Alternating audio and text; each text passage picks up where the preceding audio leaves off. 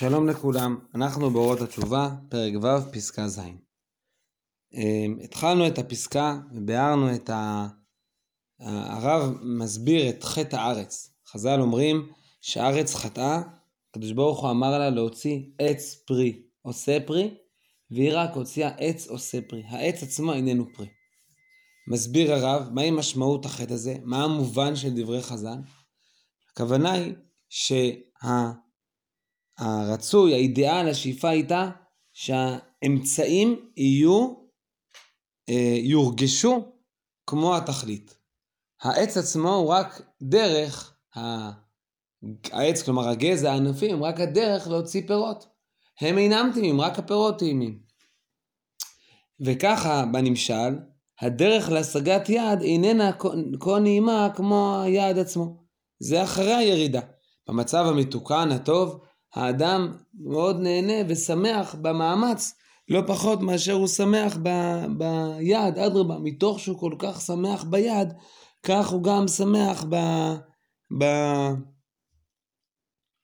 אה, ב, בדברים שמביאים אל היעד.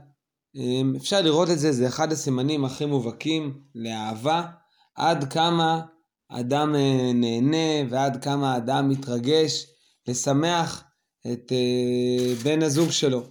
אדם אה, מכין, אה, יש, אה, יש לבן הזוג יום הולדת והוא מכין לו עוגת יום הולדת כהפתעה, אז ודאי שהכנת העוגה היא רק אמצעי. היא לא, המטרה היא שבן הזמח, שיהיה אה, מסיבה וכן הלאה. אבל במצב מתוקן, כל ההכנה היא מלאה התרגשות ומלאה שמחה, בגלל שהאמצעים מוארים באור התכלית. הוא מרגיש כל דבר בכל שלב בהכנה הוא מרגיש כבר את השמחה של בן הזוג, את השמחה המשותפת, ואיזה נהדר יהיה לחגוג את יום ההולדת וכן הלאה וכן הלאה. אז זה המצב האידיאלי, אבל, אבל בצערנו הרב לא תמיד זה ככה, והרבה פעמים uh, מאוד רוצים את האידיליה, או נגיד לפי המשל שמענו קודם את האידיליה המשפחתית, אבל כבד על האנשים להשקיע, ל, ל, ל, להתאמץ עוד קצת למען בן הזוג, לפעמים זה קשה, זה לא מרגישים התוצאה של אה, שמחה בבית ושלום בבית היא תוצאה נפלאה שמאוד רוצים אותה, אבל, אבל, אבל העבודה למען זה כבר נתפסת כפחות נעימה. זה מצב לא מתוקן, זה מצב פחות אידיאלי. מה הכוונה שהארץ חטאה? אומר הרב, אבל טבע הארץ, התנודדות החיים ולאות הרוחניות כשהיא נסגרת במסגר הגופניות. יש מסגר גופני, יש הת... התנודדות חיים. החיים שלנו בעולם הזה הם חיים חומריים, והם ככה מאוד מקרקעים אותנו, מאוד גורמים לנו ל- להסתכל בכאן ועכשיו, והרבה פחות להיות מחוברים לתכלית הכוללת. ולכן גרם שרק טעמו של הפרי, של המגמה האחרונה, האידיאל הראשי, מורגש הוא בנאומו והדורו.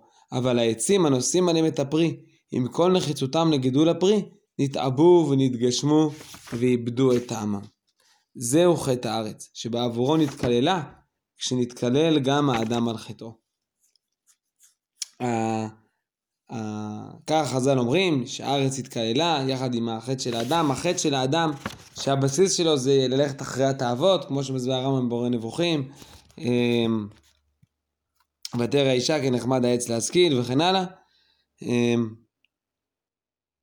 אז באותה מידה גם חטא הארץ, האדם חטא בנרפות, בעצלות, ברדיפת החומר, גם הארץ חטאה, כלומר זה המצב בעולם שיש אה, לאות והתנודדות החיים וזה גורם לכך שאנחנו אה, לא נרגיש את, ה, את העצים הנושאים עליהם את הפרי, לא נרגיש את החשיבות של האמצעים, אנחנו רק, אה, ואנחנו רק נרצה את, התוצ... נשמח מאוד בתוצאה הסופית.